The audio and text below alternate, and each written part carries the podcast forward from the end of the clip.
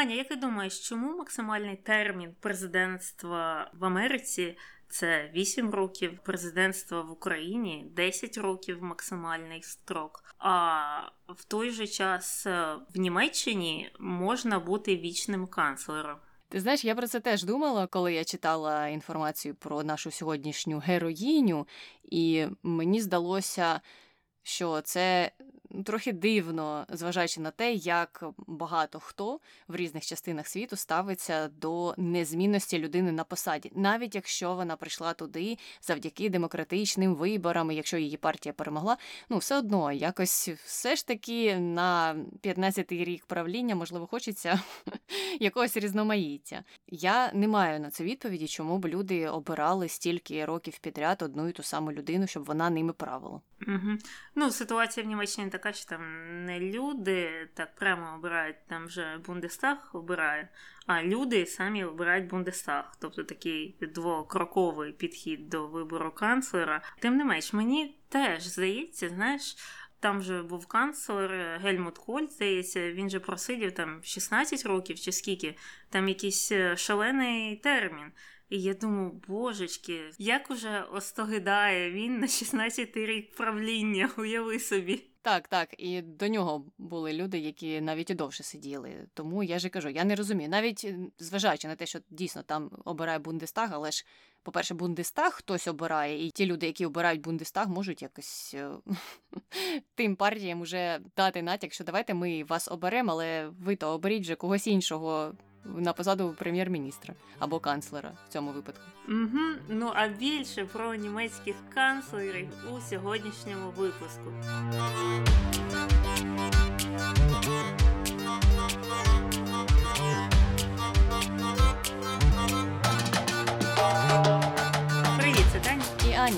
Ефірі подкаст «Не без ріга» дискусії про відомих людей, їх досягнення та сумнівні вчинки. І з одного боку, сьогодні якраз був би гарний час поговорити не про відомих людей, їх досягнення та сумнівні вчинки, а про новини, тому що новин у нас багато відбулося за останні дні. Але вже йдемо по графіку, який визначили. Хоча я тут трохи хочу відступити і все ж таки привітати Калуш Оркестра та всю Україну з перемогою їх на Євробаченні. Я просто знаю шляхом прямих дискусій, прямих діалогів, е, те, що для багатьох українців ця перемога означала багато що і була важливою. Ну і хочеться сказати, що звичайно це не остання. Попереду багато, багато, багато перемог нас чекає. Ну але ми повертаємося в стрій, і сьогодні говоримо про Ангелу Меркель. Що там Таню в інтернеті? Люди питають про неї. Ну, питань досить багато, і одним з найпопулярніших питань було, чому пані Меркель пішла у відставку. Тобто вона ж сама оголосила, що вона не буде іти далі, і знадобилася е, якась інша персона, щоб її замінити. Так от ти не знаєш, чому це вона вирішила не іти далі там е, на якийсь 13-й рік правління, чи який я там вже з рахунку збилась. Е, ну, вона пішла у відставку, тому що рейтинги, рейтинги були хиткими, і вже вона на останньому своєму терміні так мала певні проблеми, і її рейтинг схвалення загально національний е, зазнавав деяких бід, і тому вона вирішила, мабуть, треба зараз достойно піти, ніж потім мене копняками випнуть у відставку люди. Ну я щось перевіряла, наче що коли вона е, йшла зі своєї посади, у неї рейтинг був якийсь там шалений, типу 80%. Вона вважалася такою одною з найпопулярніших політкинь, як всередині країни, так і зовні. І в той же час е, є певні дані, що щось там рівень довіри до неї став падати. І я думаю, нічого собі, знаєш, 80% та ну там американський президент. може тільки в якихось своїх мріях далеких бачити 80% підтримку. Ну там деталь е, полягала в тому, що це вже було, коли люди всі дізналися, що вона піде у відставку. Тобто, mm-hmm. в принципі, і в американських президентів, коли люди вже знають, що е, він не буде при владі, що це його там або останній термін, або його не переобрали, часом йде рейтинг вгору. Так навіть з Трампом було. Що як би не дивно, це не звучало.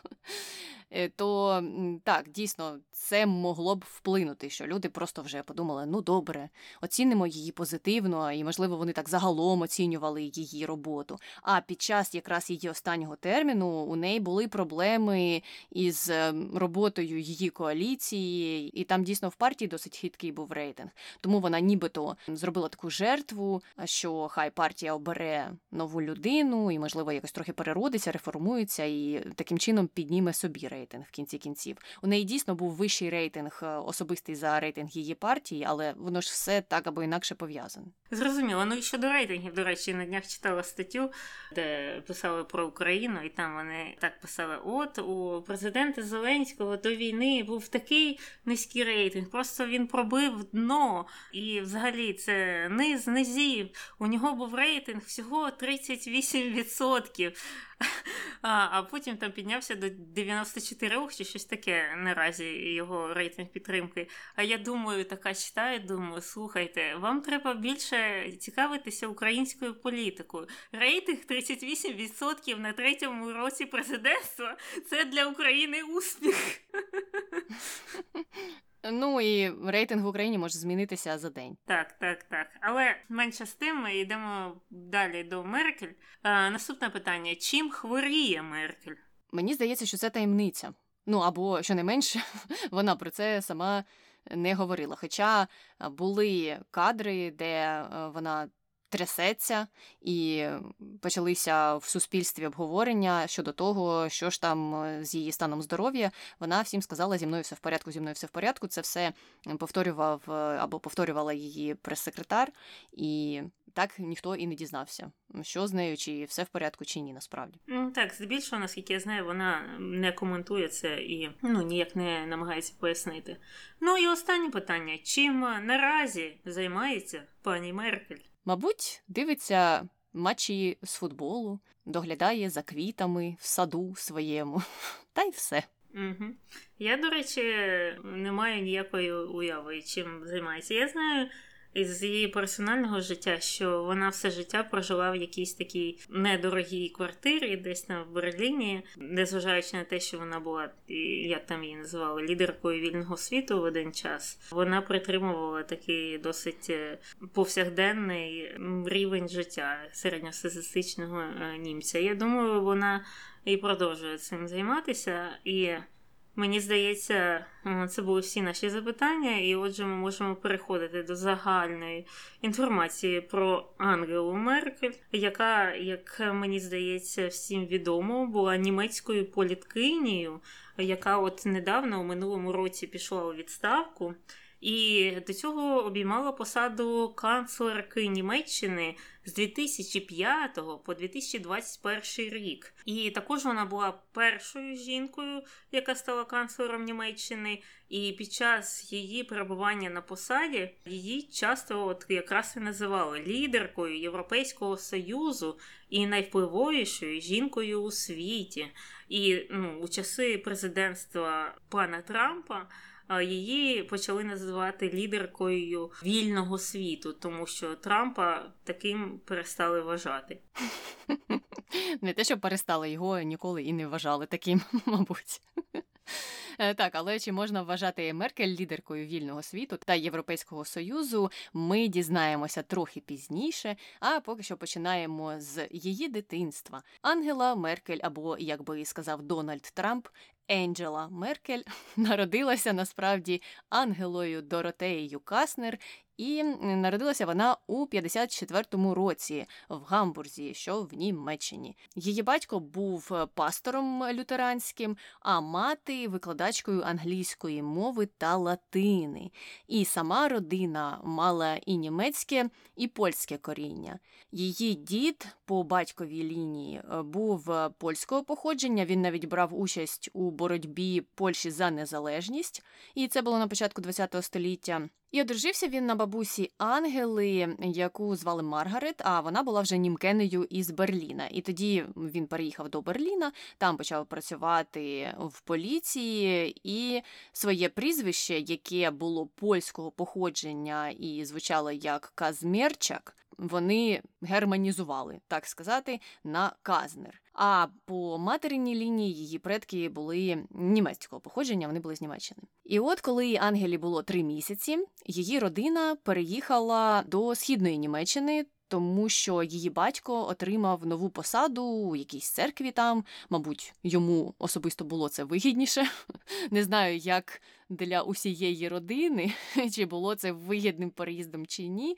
Але Меркелі залишилася ем, жити впродовж е, свого дитинства та молодості довгий час, якраз у східній Німеччині. І під час навчання е, вона, коли вже пішла в школу, то приєдналася до вільної німецької молоді, такого об'єднання, і це був такий комуністичний молодіжний рух. Ну тобто, всі ці піонери, комсомольці і так далі. Тобто, це все існувало і на теренах східної Німеччини, і все, звичайно ж, спонсорувалося марксистсько-ленінською соціалістичною партією Німеччини. Ну як це було і в СРСР. І членство там, начебто, було і добровільним, але тим, хто не хотів приєднуватися до таких об'єднань, потім було важко вступити до вузу, отримати роботу. Ну тобто їх резюме вважалося неповним, тому що вони е, не відчитували там якісь марксистсько-ленінські речитативи на зборах таких об'єднань. Ну, це в принципі нічим не відрізнялося від того, що дійсно існувало в е, радянському союзі. Якщо тебе виганяли з комсомолу, то е, під питанням стояло твоє навчання у вузі. Тобто добровольно примусово, в принципі, як і все. Але чим е, цікаво було там навчання в тій школі, що там навчали російській мові. І Меркель вдалося її вивчити на досить високому рівні, і вона навіть була нагороджена грамотою за знання російської мови, ну і також математики. І я чула історії, що, начебто, ну не те, що вона цим хвалилася, а от е, причиною, чому Меркель так часто відправляли до Путіна на ці перемовини, це якраз тому, що вона могла, ну не те, що там вільно-вільно розмовляти, але вона точно могла там стовідсотково розуміти його. А це кажуть, що має значення в цих дипломатичних е, перемовинах, тому що у тебе є час е, подумати. Ти вже так розумієш, що він говорить, і потім е, перекладач його перекладає, а потім ти вже починаєш відповідати.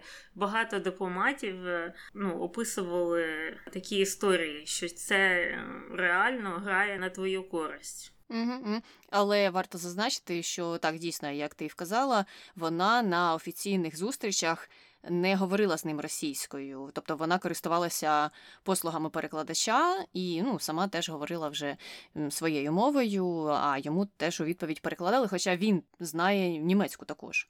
Ну тобто вони так один одного розуміли, але стратегічно і тактично чекали, поки їм перекладачі все поперекладають.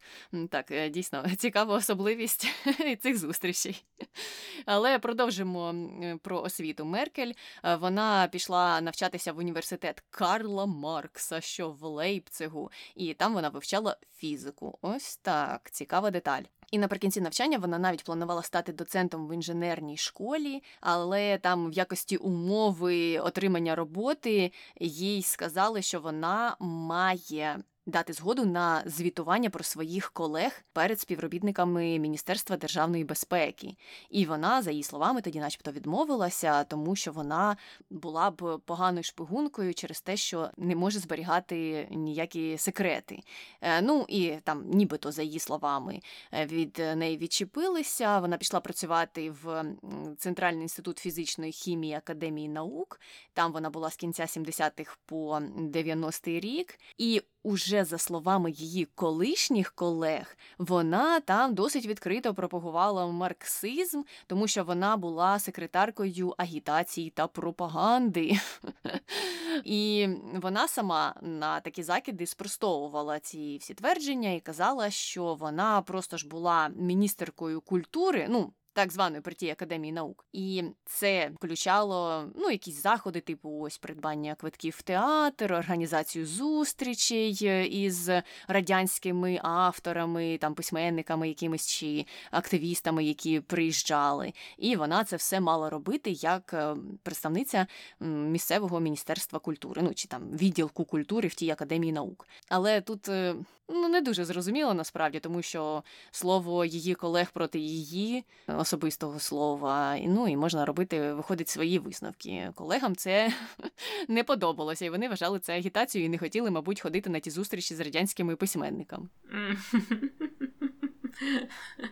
Так, але цікаво читати про те, що мало що в східній Німеччині відрізнялося від Радянського Союзу, і з цього знаєш, е, виходять певні думки про те, що ну, пані Меркель, вона в принципі так за вихованням, за тим оточенням, е, в якому вона вчилася, росла, мало відрізняється від радянської людини. Тобі так не здається? Ну так, я теж для себе проводила такі паралелі, і тому я ну. Не те, щоб її виправдовую в її контроверсіях, до яких ми прийдемо, але мені вони стають більш зрозумілими, чому вона діяла так або не так, чому вона була в рожевих окулярах щодо певних питань, які стосувалися Росії, тому що вона, мабуть, сама не бачила реальності, бо вона дійсно провела своє дитинство, молодість. Ну і початок кар'єри її відбувся у східній Німеччині. Вона сама була ось такою ну активною або не дуже активною агітаторкою оцих всіх комуністичних цінностей е, та поглядів. Тому так не дивно, що ми в кінці кінців прийшли до того, до чого ми прийдемо, коли дійдемо до контроверсій. Але повертаємося ще до її навчання. Вона у 86-му році вже отримала ступінь доктора наук у фізиці, і потім після цього продовжувала працювати в науковій сфері і навіть отримала змогу виїжджати за кордон, і навіть побувала у нашому українському Донецьку на мовних курсах. Але мова, яку вона вивчала, звісно, була російська. Ха-ха-ха. Але менше з тим. Після цього, як відомо, пала Берлінська стіна, і ця подія, звісно, стала каталізатором її політичної кар'єри.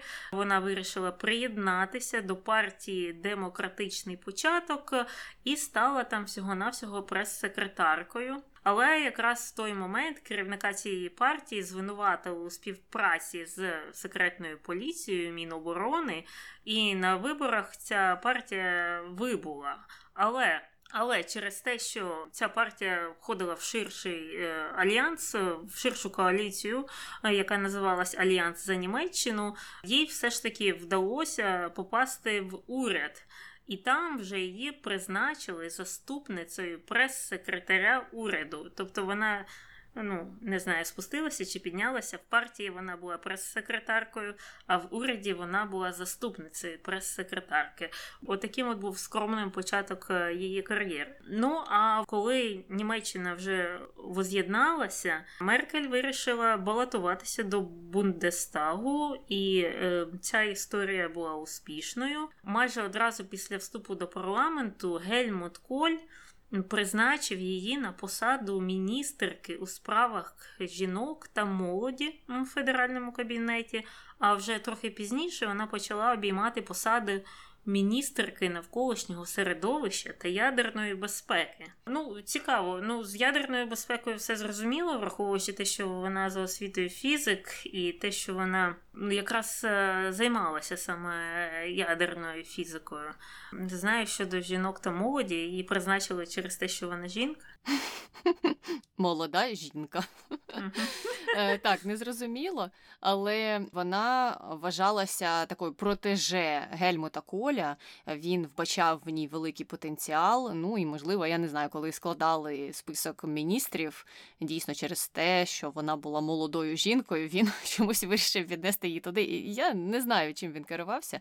Мені дійсно здається, що на посаді міністерки вже навколишнього середовища та ядерної безпеки вона ну більш натурально виглядала і зналася на цих питаннях, хоча б. Але ну знаєш, це ж не означає, що вона не зналася на питаннях у справах жінок е, та молоді.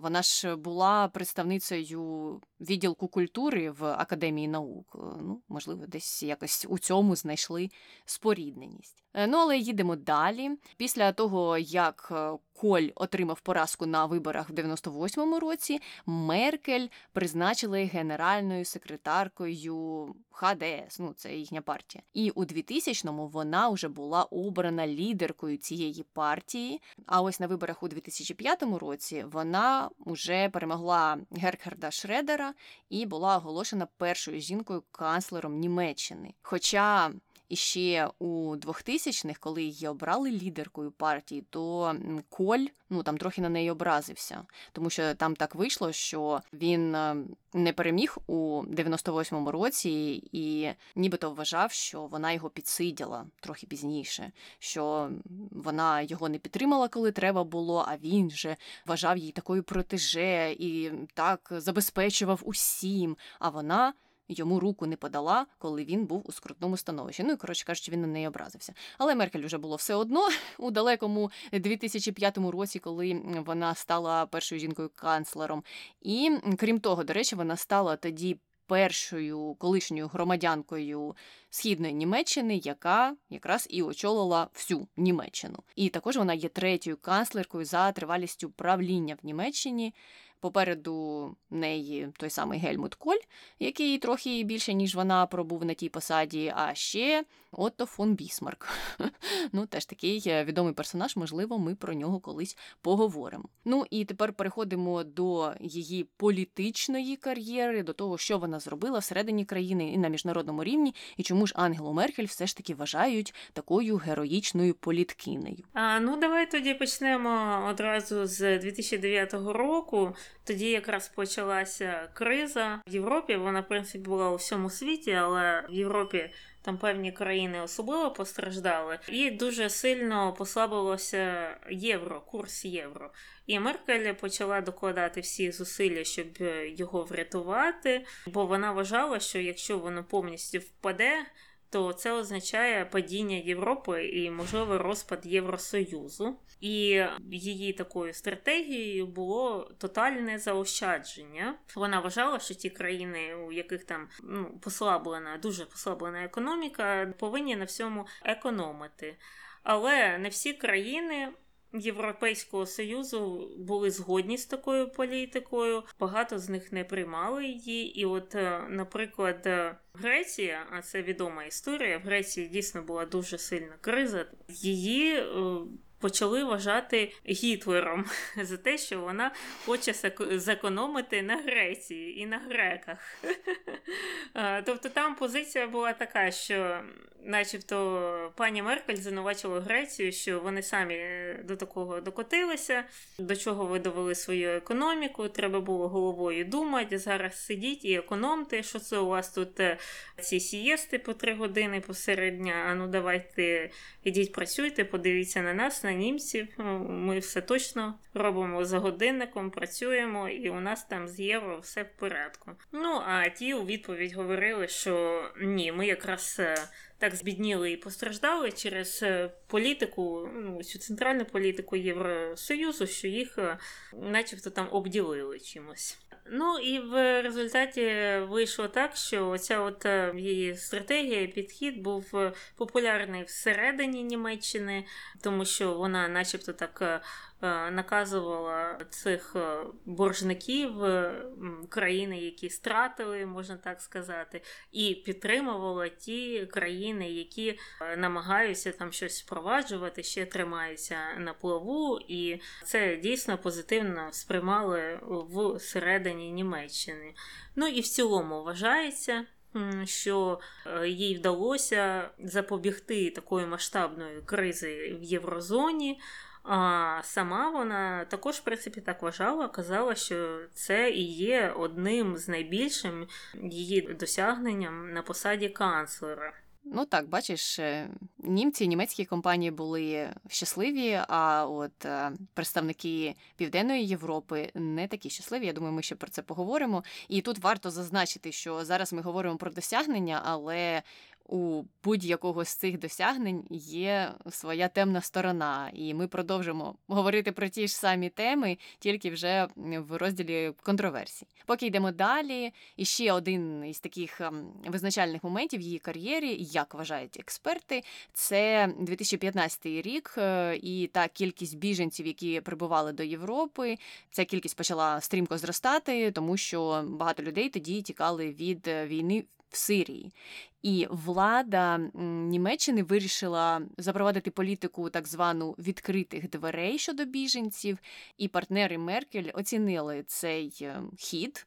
Наприклад, Барак Обама тоді, ну, взагалі, я сама пам'ятаю, як він ну, не міг наговорити компліментів їй і казав, що вона знаходиться на правильному боці історії, що вона правильно вчинила, що відкрила двері для біженців. Е, ну тому що було багато представників інших європейських країн, які ці двері не відкрили, і сказали, як то кажуть, not in my backyard. А Ангела Меркель тут була така вся добра і правильна, і прийняла тих, хто тікав від війни. В той же час цю позицію трохи критикували. Ну і не те, щоб трохи там піднялася певна хвиля е, з боку ультраправих Німеччини, і вони не погоджувалися з такою політикою. Їх е, було меншість, але ця меншість, е, ну так в період короткий часовий почала зростати. Вона так і залишилася меншістю, але все одно це трохи вплинуло на її рейтинг, тому що він за рік до того був 77% а під час ем, цієї хвилі невдоволення е, впав до 54%. Ну, знову ж таки, в американській політиці це вважається прекрасним рейтингом. А Не знаю, як в німецькій, але так, дійсно, цей тренд пішов вниз, е, і все ж таки критики вплинули на те, як Меркель сприймали всередині Німеччини. Хоча, е, наприклад, коли питали у біженців, то вони дуже позитивно відгукувались про неї. Я пам'ятаю, там було багато репортажів, де люди ну прямо з фотографіями Меркель стояли. Ну і вона сама ходила і зустрічалася з ними, і фотографувалася. Тобто були такі фото-об зустрічі е, з одного боку, але з іншого боку було дійсно багато людей, які тікали від війни і дякували щиро пані Меркель, що вона їх прийняла в Німеччині. Але в той час, як були люди, які співали їй оди, також е, були і конфлікти навіть із власними міністрами, тому що, наприклад, е, Меркель посварилася із міністром внутрішніх справ, той погрожував піти у відставку, якраз через е, її відмову забороняти в'їзд мігрантам із заявками на надання притулку в інших країнах. Ну тобто, коли сталася війна в Сирії, люди, скоріш за все надавали заявки, ну будь-де там в якусь країну, куди аби надати ту заявку і вже з якимись, хоча б документами доїхати до Європи. І потім ставалося так, що деякі з них приїжджали в Німеччину, і були люди, от як цей міністр ем, внутрішніх справ, які вважали, що ну раз ви подали заявку, наприклад, в Швецію, то і їдьте в Швецію, чого приїхали в Німеччину. У деяких інших політиків була інша думка щодо цього. Ну, приїхали вже так, приїхали, але раз були люди, які проти, Меркель почала вести переговори і вони домовилися до того, що на кордоні Німеччини з Австрією будуть створені транзитні центри, які вже будуть направляти шукачів притулку до відповідних країн в їх заявках. Ну тобто був такий компроміс. Щодо того, яке це було рішення, я вважаю, що в принципі з одного боку і непогане. Дійсно, якщо всі готові були прийняти біженців, якщо дійсно їх перенаправляли в ту країну, і та країна мала таку ж саму політику відкритих дверей, то чому б ні? Ну але. Так, з іншого боку, в принципі, і політика відкритих дверей Німеччини. Ну я не думаю, що повинна була бути піддана такій вже сильній критиці. Зрозуміло, що це все йшло з боку таких ультраправих, які зазвичай негативно ставляться до таких реформ або до таких політичних рішень. Так, ну згодом ця тема потроху стихла з тими біженцями, але за біженцями прийшов COVID-19. Як не одне, так інше. Але тут Меркель вдалося також проявити, тому що вона одразу зрозуміло, що це важлива подія і що треба якось швидко на це реагувати. Вона почала часто виходити на контакт з німецьким суспільством, доносити до них інформацію. І у порівнянні з іншими світовими лідерами її е, реакція на розповсюдження ковіду вважається одним з найкращих е, прикладів.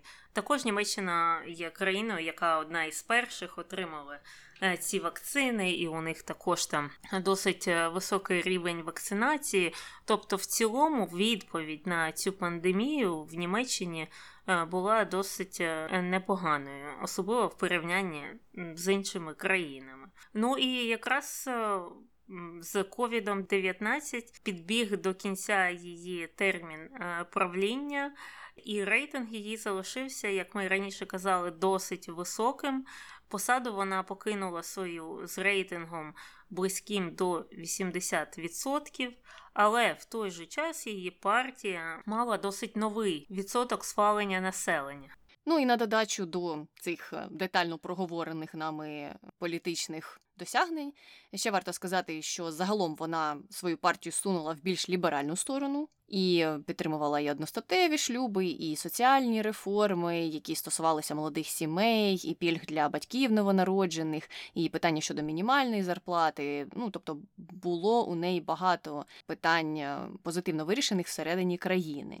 Крім того, є ряд прихильників її, які активно дійсно за це топлять і виступають за те, що одним з найбільших її досягнень було закриття 17 атомних електростанцій в Німеччині. А це сталося якраз після аварії на Фукусімі, і тоді е, весь світ е, злякався. Ну і Німеччина ось вирішила закрити ці станції. Мені цікаво, що ці люди говорять зараз, але тоді, коли вона прийняла це рішення, ті люди казали, що так, так, на кінець то не буде у нас оцих ем, станцій, які можуть принести таке горе цілій країні.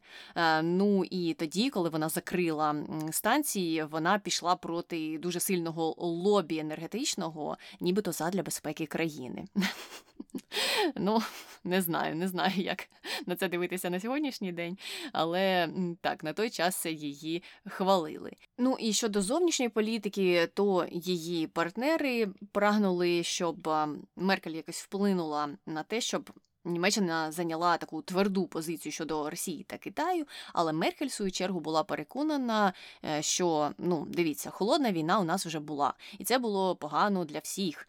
А от тепер нам треба уникати такого другого періоду і якось ем, іншими способами працювати із цими країнами. І вона намагалася поставити окремо порушення прав людини в Китаї, в Росії і в якісь ем, економічні питання. Тому багато європейських лідерів з одного боку її критикували. А вона, в свою чергу, вважала, що ні, треба підтримувати такі відкриті лінії діалогу. І так, є дійсно напруга у нас у цих питаннях та в багатьох інших. Звичайно, не знаю, чи вважала так Меркель, але я тут вже від себе додам.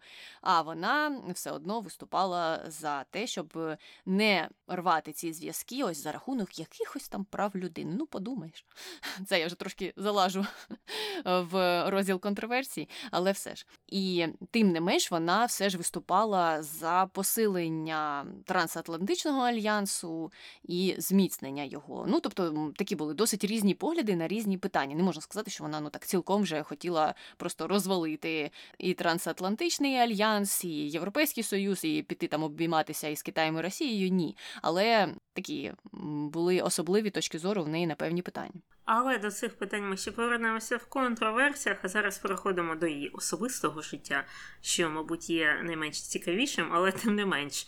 У 77-му році пані Меркель вийшла заміж за студента факультету фізики, якого звали Ульріх Меркель, і якраз вона взяла його прізвище. Але вони прожили разом всього 5 років. А після цього вона одружилася вдруге, вже не на фізику, а на квантовому хіміку. І він е, був професором, якого звали Йоахім Зауер. Вони познайомувалися у 81-му році, тобто ще до того, як вона розлучилася з першим чоловіком а одружилися аж у 98-му році.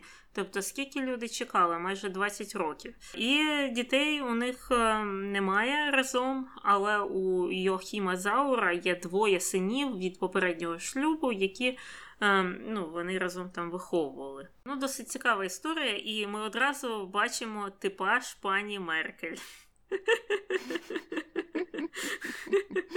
Мабуть, в них ще такі налокітники на піджаках, знаєш, нашивки. Ну, я саме так собі їх і уявляю. Ну і щодо інтересів, які у неї є, Аня вже сьогодні згадувала, що вона любить футбол, європейський футбол, є фанаткою там німецьких клубів і е, часто відвідує ігри збірної Німеччини. А щодо різних цікавинок, мабуть, також багатьом відомо, що Меркель боїться собак. І з дитинства на неї колись там в дитинстві напав пес, і після того у неї є певна фобія на песиків. І це ну, широко публікувалося в пресі. Але незважаючи на те, відбулася досить дивна історія, коли Путін зустрічався з Меркель. Він чомусь вирішив привезти на цю зустріч свого власного собаку Лабрадора. Вона там стала гавкати на Меркель та помітно злякалася. І потім його про це щось питали, а він став виправдовуватися, говорити, що він взагалі не хотів нікого лякати. Це просто він хотів познайомити Меркель зі своїм песиком. Але коли питали Меркель, вона вважала, що це був певний натяк е, на те, що він хотів показати свою домінуючу позицію. Це був такий певний прояв російської сили, сили Путіна, і що не знаю, щось він цим хотів показати. Ну, вона має сказати дякую за те, що він не прийшов з ведмедем і, і з голим торсом до неї. Е, ну, йому ж там теж дарували тигра чи кого ще до того. Але оця історія з собакою, вона ж не одна така. Там ще був інцидент із Бушем, коли вони одного разу зустрілися, і Джордж Буш показав Путіну свою собаку. А в нього, ну. Така була порода собаки, там чи болонка. Ну, коротше кажучи, така маленька або середнього розміру собачка миролюбива. І потім на одну з наступних зустрічей Путін вже приїхав із своєю собакою і казав: Дивися, у мене он собака більша за твою. Щось типу такого. І Джордж Буш це ну часто дуже згадує в інтерв'ю, і навіть е, ну там інші його партнери про це теж е, розповідали і казали, ми так і не зрозуміли, для чого він це зробив і що він хотів цим сказати. Типу, у мене собака більша за твою. Це значить, що що Росія краща за Америку, чи чи як він хотів провести ці паралелі, не зрозуміло. Ну, що тобі сказати, цього чоловіка ми ніколи не зрозуміємо, напевно. Але знову повертаємося до Меркель. Як відомо, вона отримала просто тисячі різних різновидних нагород в багатьох країнах світу, і ці нагороди були і політичними, і суспільними, і також наукові нагороди у неї є. І навіть в Україні вона отримала орден свободи за заслуги в утвердженні суверенітету України. І знаєте, хто вручив їй цю нагороду? Знаєте хто? Наш улюблений президент пан Володимир Зеленський. А потім, через три місяці, він катив на неї бочку. Не казав, щоб віддала цікаво. Я, чесно кажучи, ну як я розумію, і всі країни, коли вона вже пішла у відставку, всі країни почали, звісно, роздавати їй всі можливі і неможливі нагороди, дипломи, ем, там почетні грамоти у всіх університетах. Вона там у мій університет приїхала і запуталася в цій рясі, яку на неї хотіли одягти, але щось там їй вручили, якусь почесну докторську ступінь чи що. Тобто, ну, з однієї сторони, я розумію, що так, ну, мабуть, треба було зробити. Ну, всі роблять, а Україна чим гірше. У нас теж є орден, який ми можемо подарувати. А з іншої сторони, я думаю, не Меркель дарувати ж. Ну, а що вона зробила для утвердження суверенітету України? От що, ми зараз дійдемо до контроверсій, і виходить, що вона зробила все навпаки. В тому то й справа. Може, Зеленський там мав якісь надії, що ось, а якщо я їй видам орден, можливо, щось зміниться. Можливо, вона змінить свою позицію. Все ж таки така відповідальність, така відповідальність. Тепер треба підтримувати суверенітет. Ну але цього не сталося. Меркель просто вирішила піду у відставку і все. Е, ну і до речі, от якраз на цьому моменті ми закінчили з її досягненнями, з її біографією, і якраз зараз найкращий момент, щоб перейти нарешті до наших контроверсій. І звісно, ми почнемо з її політики щодо умиротворення Росії. І почнемо ми з далекого 2008 року, в якому Меркель разом з президентом Франції, тобто дві країни, Німеччина і Франція, вирішили заблокувати вступ України та Грузії до НАТО. І посилалися вони на те, що ой, ну не треба лякати. Не треба лякати Росія, не треба її розбурхувати. А то от зараз ви війдете, а вона так не лякається. Ви будете там брязкати своєю зброєю, так не треба робити, так що ви туди ну колись може попадете, але підмігування, підмигування ні, ніколи не попадете. Але все одно у нас відкриті двері, але знайте, що ви туди ніколи не попадете, але двері у нас відкриті. Отак само і було. Ну і промотуємо наскільки там років вперед, на 14 років вперед, у 2022 рік, після 24 лютого. І всі ж згадали, згадали той далекий 2008 рік, включаючи наш уряд, включаючи Зеленського, включаючи пана Кулебу, і вони там е, відіслали їй привітанечки щодо цього. А вона, в свою чергу, стала виправдовуватися і говорити. А я, знаєте, а я не змінила свою думку. Я, як і вважала у 2008 році, що це була помилкою прийняти Україну і Грузію, так я і у 2022 так вважаю. А що? А що? Ну а я не розумію, чого б це ми мали їх приймати. А що б там змінилося? Ні, ні, ні, це була помилкою. Ми б ще більше, ми б ще більше роздратували Росію. Так що, оце що знаєш, мені не подобається що вона не може визнати ну, такі явні явні помилки. Уже, мені здається, всі визнали е, з цим НАТО, всі країни, які нас оточують. Е, я маю на увазі центральноєвропейські, східноєвропейські, е, США. Навіть щось там уже визнали і казали, що це була стратегічна помилка не приймати. Всі визнали, крім знову ж тих двох країн, які відмовилися нас е, приймати. Ну і це ж взагалі навіть має свій термін. Ця політика її е, її називали зміни через торгівлю, і там німецькою мовою воно якось краще звучить.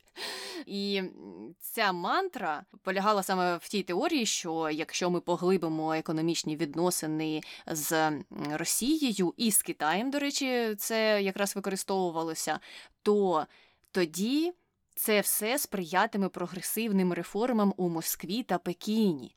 А якщо Москва стане прогресивною, тоді вже відпаде питання ну, якихось е, загарбницьких атак щодо України з боку Москви.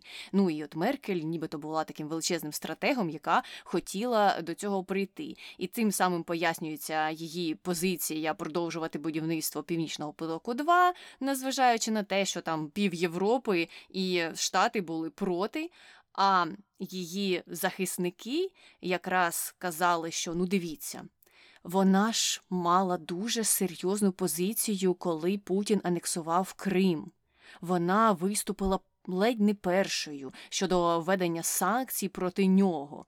Але якщо подивитися на Північний потік 2 і на всі інші її реформи, а саме те знесення атомних станцій, і те, що вона так сильно покладалася на імпорт газу, то це все нівелюється. Тому що Путін замість санкцій серйозних отримав якийсь величезний бонус. І я дивилася статистику: то якщо імпорт ем, Німеччини з Росії складав десь 36%, у 2010 році, то у 2020-му це 65%. Ну, тобто ті санкції, які ввели з приводу Криму, мені здається, мало що означали для Путіна. Ну і те ж саме знову ж таки повторюся, можна сказати про Пекін. Там питання були величезні із е, тим, як виконуються нормативи щодо захисту прав людей і щодо трудового права. Ну, звичайно, багато питань до Китаю. Вона це все теж відставляла в сторону. Ну, нібито була занепокоєна, дуже сильно занепокоєна часом, але загалом. Мала багато договорів із Китаєм, в яких не прописувалися саме оці питання. Ну тобто вона могла заключати якийсь договір і казати, що так, давайте ви тут, хоча б хоч трохи щось е, зміните, і у цьому питанні ви будете враховувати права людей. І тоді ми з вами заключимо угоду про торгівлю. Вона цього не робила. Вона просто розділяла ці два питання. Ну і звичайно за це її дуже сильно критикують.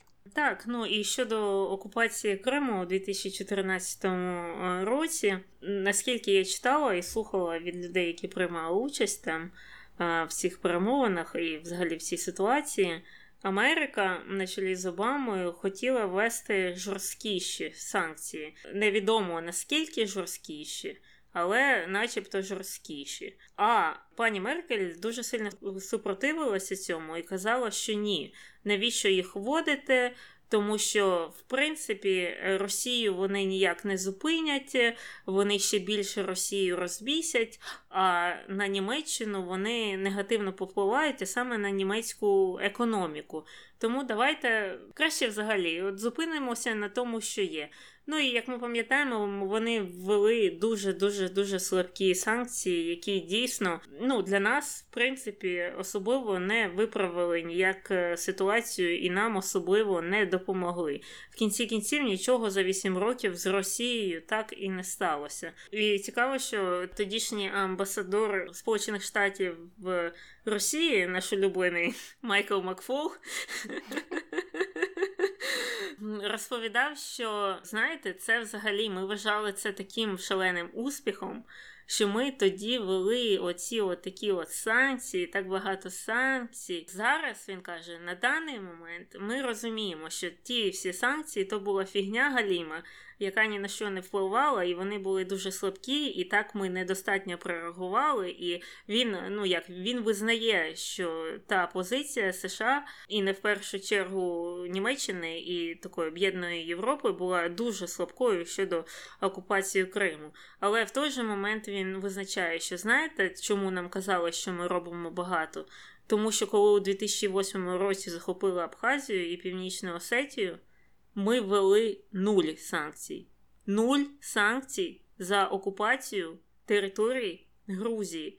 І тому у порівнянні нам видавалось, що ми робимо дуже багато. Ну а як виявилося, це ну, фактично було безрезультатно.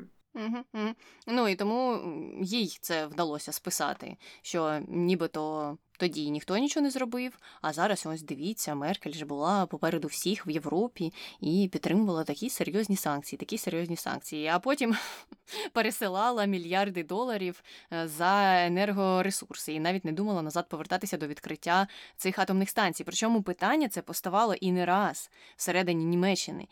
І все одно вона вважала, що треба будувати всі ці потоки дурні, і якимось чином, якщо раптом Росія обділить Україну, ну тому що це питання теж. Е, відкривалося і нашими дипломатами, в тому числі, то тоді ми вже розберемося з Росією. Ну що, розібралася, пішла собі відставку, дивиться футбол і каже, що вона не шкодує ні за що. Ага, ага. Ну і тут цікавий також момент. Це не знаю, напівконтроверсія, можливо, напівконспірологія, дивлячись, знаєш, кому вірити. Але багато з представників нашої сторони, уряду того часу, уряду під час е, окупації Криму, вказували чи виправдовувалися, чому Україна не чинила опір Росії, коли та окуповувала Крим. Вони говорили, що, начебто, їм там цілими днями дзвонили то Меркель, то Обама і казали, що ні, нічого не робить, не атакуйте назад, е, не чиніть опір, не давайте таких наказів. Ми це все порішаємо, не треба злити Росію, все порішаємо, тільки не вилазьте, все буде нормально, все буде окей, так що не рипайтесь. Але е, ну, це знову ж інформація виключно з, скажімо так, з нашої сторони, з уряду того часу. Це був тимчасовий уряд Турчинова, наскільки я пам'ятаю. Але знаєш, з однієї сторони перевірити важко. Ми не знаємо там, що що Меркель на це каже, чи Обама, чи хтось інший. А з іншої сторони, дуже вірогідно, я повністю в це вірю. Повністю.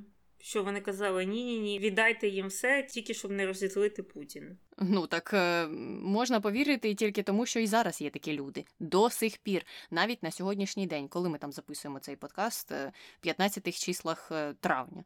Тому що тут дивуватися, тоді я впевнена, що були такі люди. Ну але від цієї першої контроверсії переходимо до другої, яка ну теж трошки пов'язана із е, цією політикою цілування в щоки із Росією. Вона стосується корабельно-будівної компанії, яка називається Wadam Yards. І ситуація пов'язана з нею почала зав'язуватися у 2009 році. Ця Компанія працювала на маленькій батьківщині Ангели Меркель, і вона наймала близько трьох тисяч працівників. І компанія та якраз у невигідний час перед виборами, де Меркель планувала перемогти, збанкрутіла. Ну коротше, почалися у них там економічні проблеми, і вони погрожували всіх звільнити і все закрити. І Меркель вирішила попрацювати над вирішенням цієї проблеми таким чином, що поїхала в Сочі на зустріч до Медведєва, який тоді виконував е, обов'язки президента Росії, і там вона домовилася, щоб російський бізнесмен на ім'я Віталій Юсуфов викупив цю компанію і зберіг ті робочі місця. І ще цікаво, що попередній власник тієї компанії теж був з Росії, і його підозрювали у зв'язках із мафією і відмиванні грошей. Коротше, там був якийсь мутний тип, і навіть кримінальна справа була на нього заведена, але її через деякий час закрили, і взагалі в 2011 році вирішили всі з ним питання шляхом того, що його хтось застрелив. Ну, як зазвичай, часто буває в Росії. Ну і. Цікаво, що крім цієї компанії, крім її майбутнього, Меркель також е, замовила слівце за завод Опель і ще за компанію, яка виробляла мікрочіпи, називалась Infineon. Вони теж були на межі банкрутства, і вона хотіла, ну, щоб якось росіяни допомогли із е, тим, щоб підняти ці компанії. І паралельно вони ще обговорили питання в енергетичній кооперації, звичайно ж. Ну і це все на той час нічим не закінчилося, але пізніше ми знаємо Північний поток 2 Боже Боже, який ж гарний проект. Тепер будемо забезпечені газом жахливим російським, і все в нас буде добре в Німеччині. Ось чим закінчилася ця історія. Тобто Меркель не нехтувала тим, щоб поїхати попросити допомоги десь там у когось е, в Росії, щоб вони підняли якісь певні корпорації всередині Німеччини у тих регіонах, які були вигідні для її перемоги, знову ж таки всередині Німеччини. Ну і потім хтось десь буде казати, що в Україні величезний рівень корупції.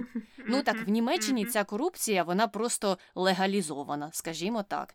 Як після таких речей може не статися?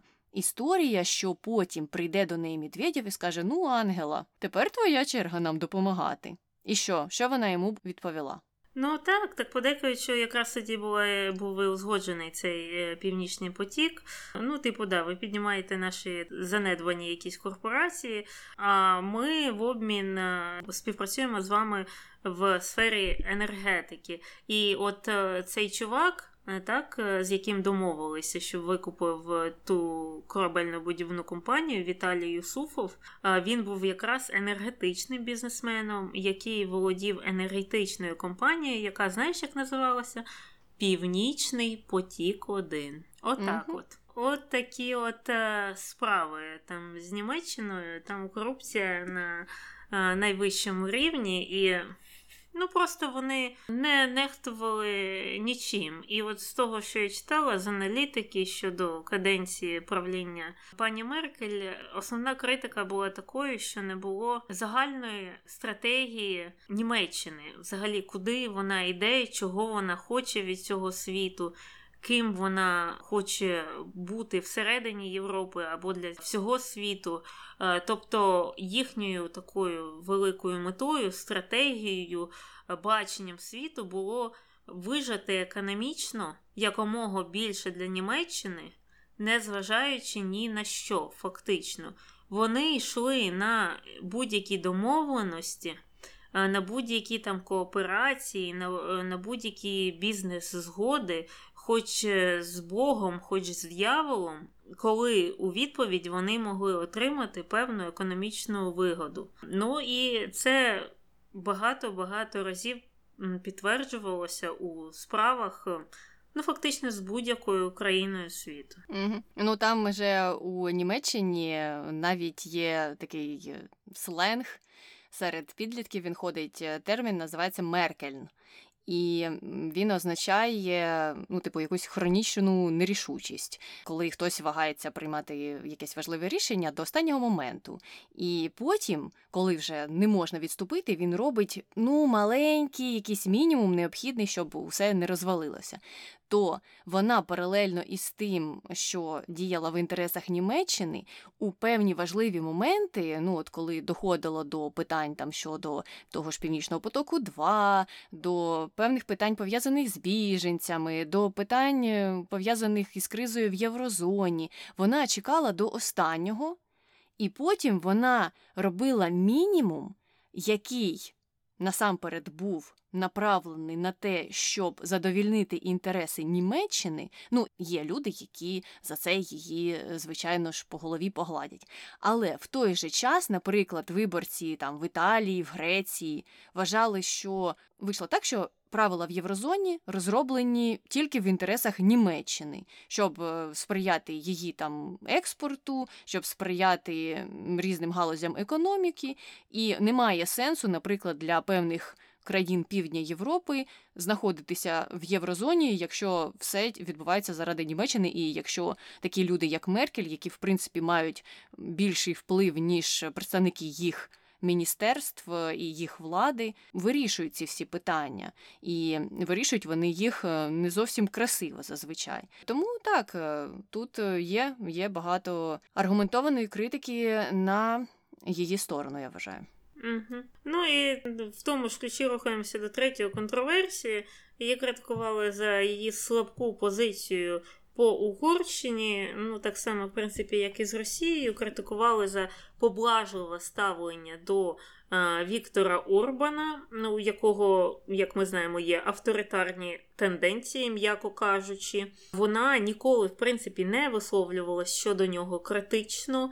І щодо того, що взагалі трапилося з Угорщиною, що там дуже стрімко дезінтегрується демократія всередині цієї країни. Ми вже не раз згадували, що там майже не існує вільної е, преси. І, звісно, зниження рівня демократії в країнах, які входять в Європейський Союз, це не є чимось хорошим.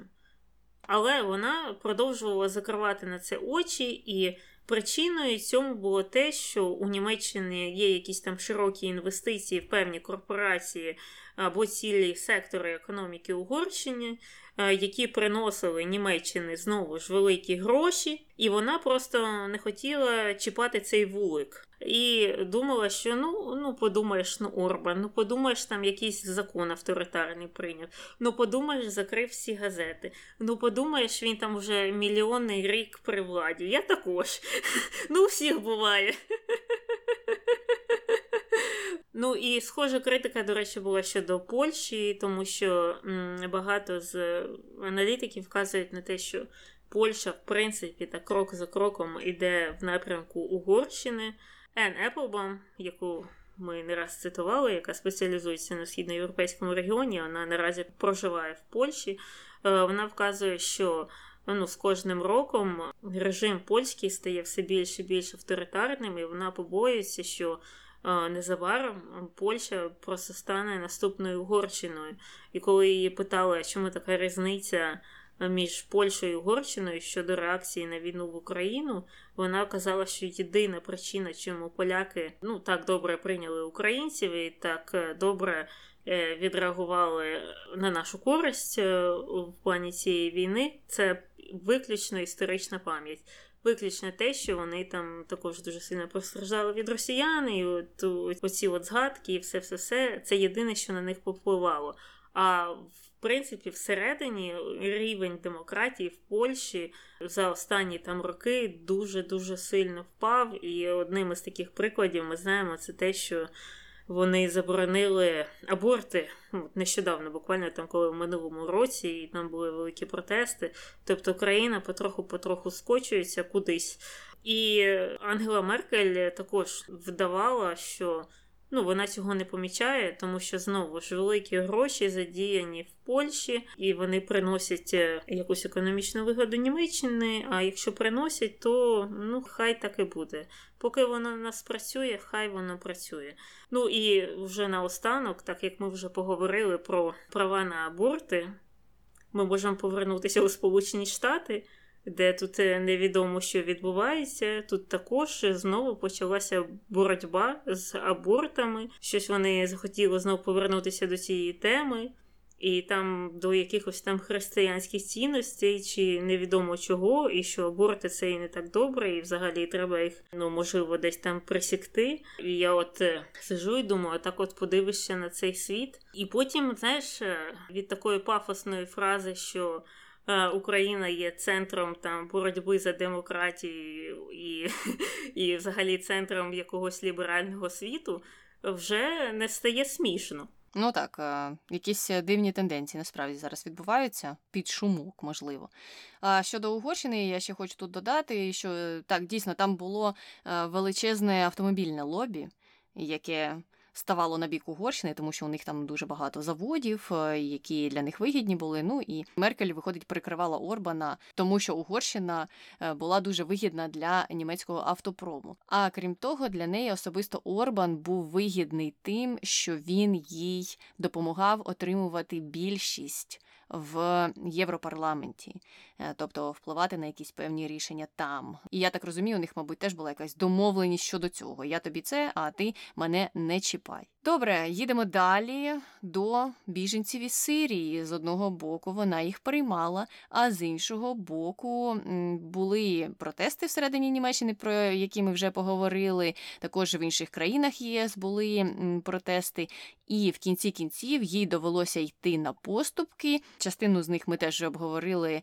раніше. А інші поступки полягали в тому, щоб домовитися з Турцією про прийом більшості біженців в обмін на грошову компенсацію. Крім того, ще були домовленості про те, щоб Туреччина не пропускала певних біженців, які користувалися послугами ну, чорних транспортерів, скажімо так. Тобто не дивилися на їх ситуацію, на те, що у людей, можливо, не було ніякого іншого виходу. Вони просто хотіли втекти від тих умов, які склалися в їх країні, і так вони, можливо, використовували незаконні способи для цього, але е, деяких людей розвертали і навіть в певний момент вони домовилися з турецькою владою про те, що ті люди, які вже добралися до Туреччини таким способом, і яких вже ну так прийняли, мали бути розвернуті, і їм мало бути відмовлено. Тому тут е, так дійсно у самої Німеччини були відкриті двері, але ви ще спробуйте дістатися до Німеччини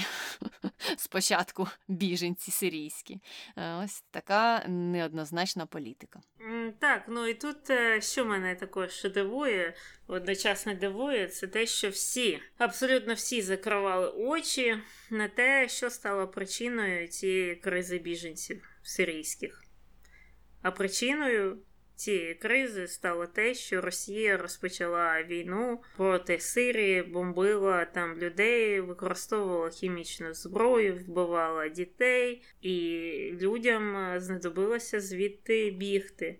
Але от цю сторону цієї проблеми хотіли якось е, приховати, не згадувати про це. Е, там знову ж не чіпати, мабуть, Путіна е, і Сирія так далеко. Тим паче можна Едоргану там якісь відстібнути грошики, що він там якісь там 3 мільйони біженців прийняв, і всім буде спокійніше від того жити. Тобто і тоді реакції, в принципі, не було. Криза була, критика була.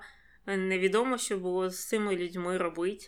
А от е, так виходило, що вони намагалися справитися з наслідками, але не помічали причини або просто не хотіли помічати причини. Ну, так само, як в принципі, і зараз.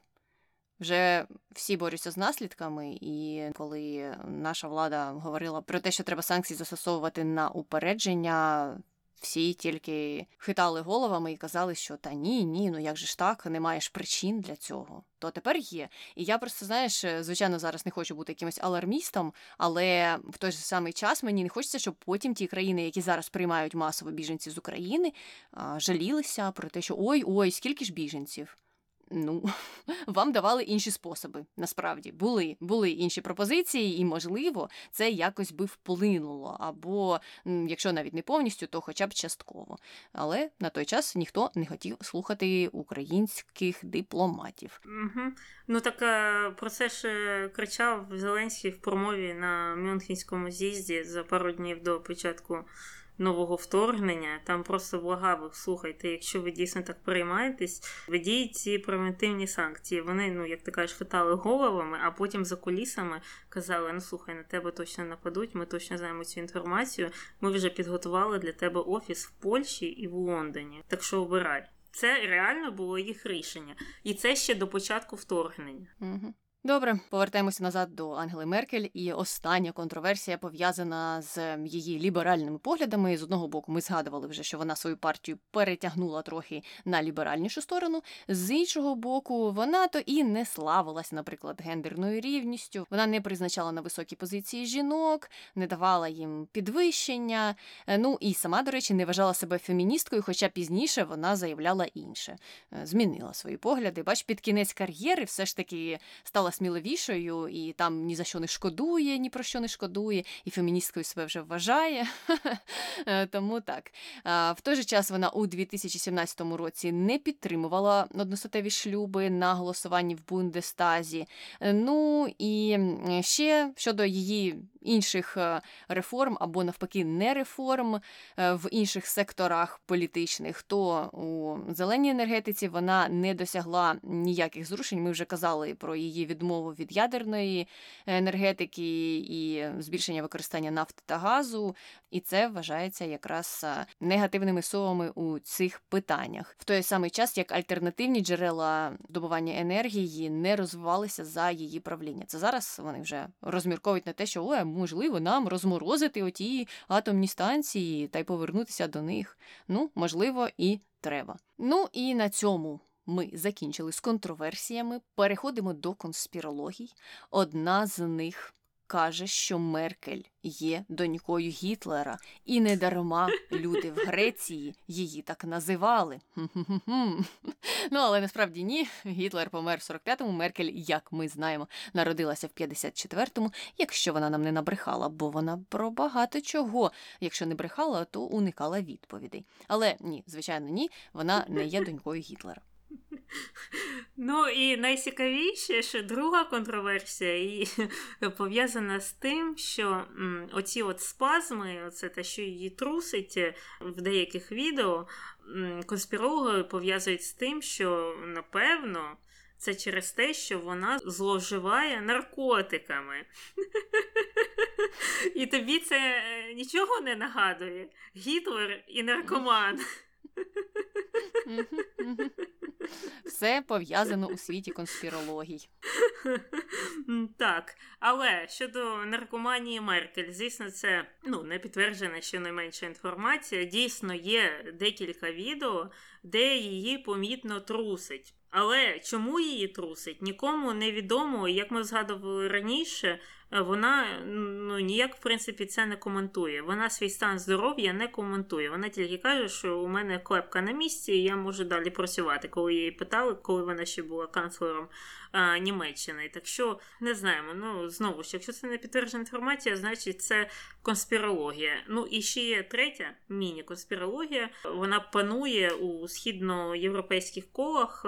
Деякі люди вважають, що так як вона виросла у східній Німеччині, і у неї є таке комсомольське минуле, і вона там оце підпрацьовувала якимось там типу агітатором комуністичних ідей чи щось таке, що вона насправді була колись завербована КГБ з совєтськими спецслужбами, і навіть деякі припускають, що коли вона жила в східній Німеччині, в той же час в східній Німеччині проживав пан Волдеморт, і що вони там в той час якраз пересіклися. І тоді налагодили стосунки, і оце, оця їх дружба, оцей тісний зв'язок, він іде ще от з тих от далеких 80-х років. Знову ж, підтвердженої інформації ніякої взагалі не існує, немає, фактів немає, але спекуляції, конспірології такі дійсно є. Зрозуміло, ну цікаво, можна писати якийсь е, детективний твір, можливо, на цю тему. А може хтось вже фанфік і написав е, зараз цих форумів з фанфіками мільйон просто, тому я не здивуюся, що вже щось таке є. Ну і тут ми завершили нашу повість про Ангелу Меркель. Якщо ви хочете щось додати, якщо у вас є якісь питання про Ангелу Меркель, або якщо ви просто хочете нам написати про те, що ви про неї думаєте, і чи вважаєте ви її успішною політкинею чи ні, то дайте нам знати і пишіть на пошту подкаст nbg.gmail.com. А також не забувайте залишати відгуки на подкаст-платформах. Наприклад, це можна зробити в Apple подкастах, і всі відгуки ми читаємо. Дуже дякуємо за ваші добрі слова. Ми просто не можемо відповісти. Ми, як ті песики і котики, все розуміємо, але сказати нічого не можемо у відповідь. Зараз скажемо всім одним словом, дякуємо. Ну і якщо вам подобається наш подкаст, то обов'язково розкажіть про нього своїм друзям і знайомим і тим, хто взагалі може цікавитися такими продуктами. Ми будемо раді, якщо нас слухатиме більше людей. Ну і на цьому я думаю, все з вами була Таня і Аня. Слава Україні! Героям слава!